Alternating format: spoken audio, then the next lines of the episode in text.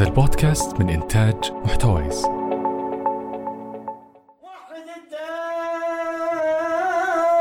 الدايم سبح بحمد الله.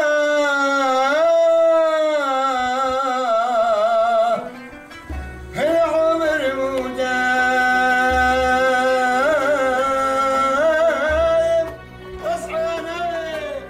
أهلا. هل هلال رمضان والشوارع تزينت بالفوانيس؟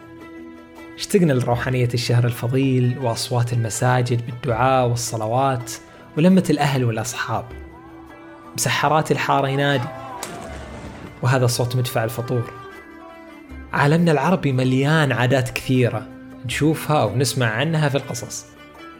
اسمعوني أنا حسين علي في قطايف واللي في كل حلقة راح نسمع قصة جديدة.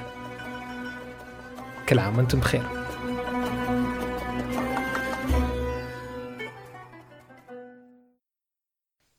مين ما يعرف فوانيس رمضان؟ العادة العربية الجميلة واللي لها أثر كبير في نفوسنا. هناك أسئلة كثيرة تدور في بالكم وبالي واللي هي وش اللي يخلي الفانوس مرتبط بشهر الصوم؟ طيب وليه تحول إلى قطعة جميلة من الديكور العربي في الكثير من البيوت بعد ما كان الهدف الأساسي من وجود الفانوس؟ هو إضاءة الشارع بس. شهر رمضان يعني الفانوس. بابا بابا. عايزة إيه يا ياسمين؟ عايزك تجيب لي فانوس. الفانوس هو واحد من أهم المظاهر الاجتماعية للاحتفال بشهر رمضان. وكان فانوسه لسامي مشهور لأن شكله وضوءه كانوا مميزين.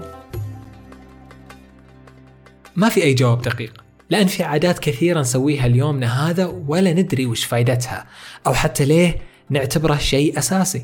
بس يمكن يمكن لأنها كانت تمتلك تاريخ قوي أثر على الناس بالبهجة وما قدروا يتركون هالعادة ببساطة لأنهم يحبونها فقرروا يطورونها ويغرسون حبها بقلوب أطفالهم وهكذا من جيل إلى جيل. هاتوا الفوانيس يا ولاد هاتوا الفوانيس.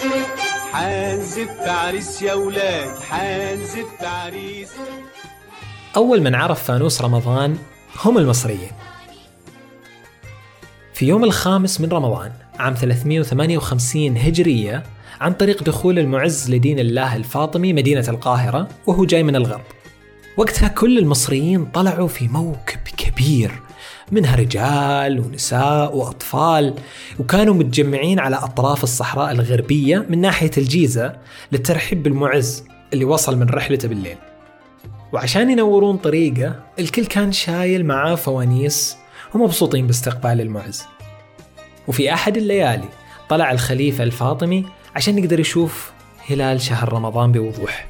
وراء الخليفة مجموعة كبيرة من الأطفال وكل واحد فيهم كان يحمل معاه فانوس ويردد بعض الأغاني الجميلة بفرح والكل مبسوط لاستقبال شهر رمضان. من ذاك الوقت الناس ما زالوا متمسكين بتقليد الفانوس وأصبحت مرتبطة بشهر رمضان وعادة يلتزم بها. كل سنة.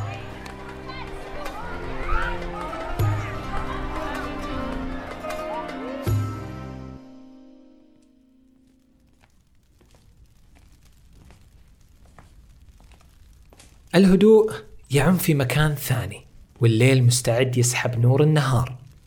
يمشي غلام وبيده فانوس ومجموعة من النساء وراء الغلام رايحين للدكان. طبعا مضطرين يطلعون ويشترون لهم كم غرض لأن في ذاك الوقت ما كان مسموح للنساء أنهم يطلعون من بيوتهم سواء في الليل أو في النهار إلا في خصوصية واحدة وهي شهر رمضان.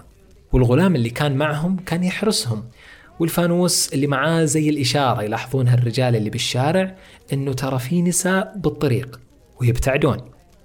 وبعد ما صارت للنساء حرية الخروج في أي وقت إلا أنهم تمسكوا بتقاليدهم. وتركوا الأطفال يشيلون الفوانيس ويغنون فيها وين ما طلعوا.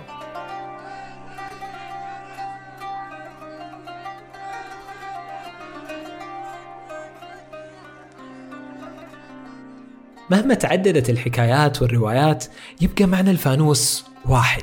الفانوس مر برحلة طويلة شاف وعاشر ناس كثيرة ولأن عصرنا اليوم ما يشبه الأمس إلا أن الفانوس قرر يواكب التطور. وكأنه يقول لنا أنا معاكم كل سنة. وهو بشعلة واحدة قادرة إنها تضيء أرواحنا بالبهجة وتلومون حب الناس له.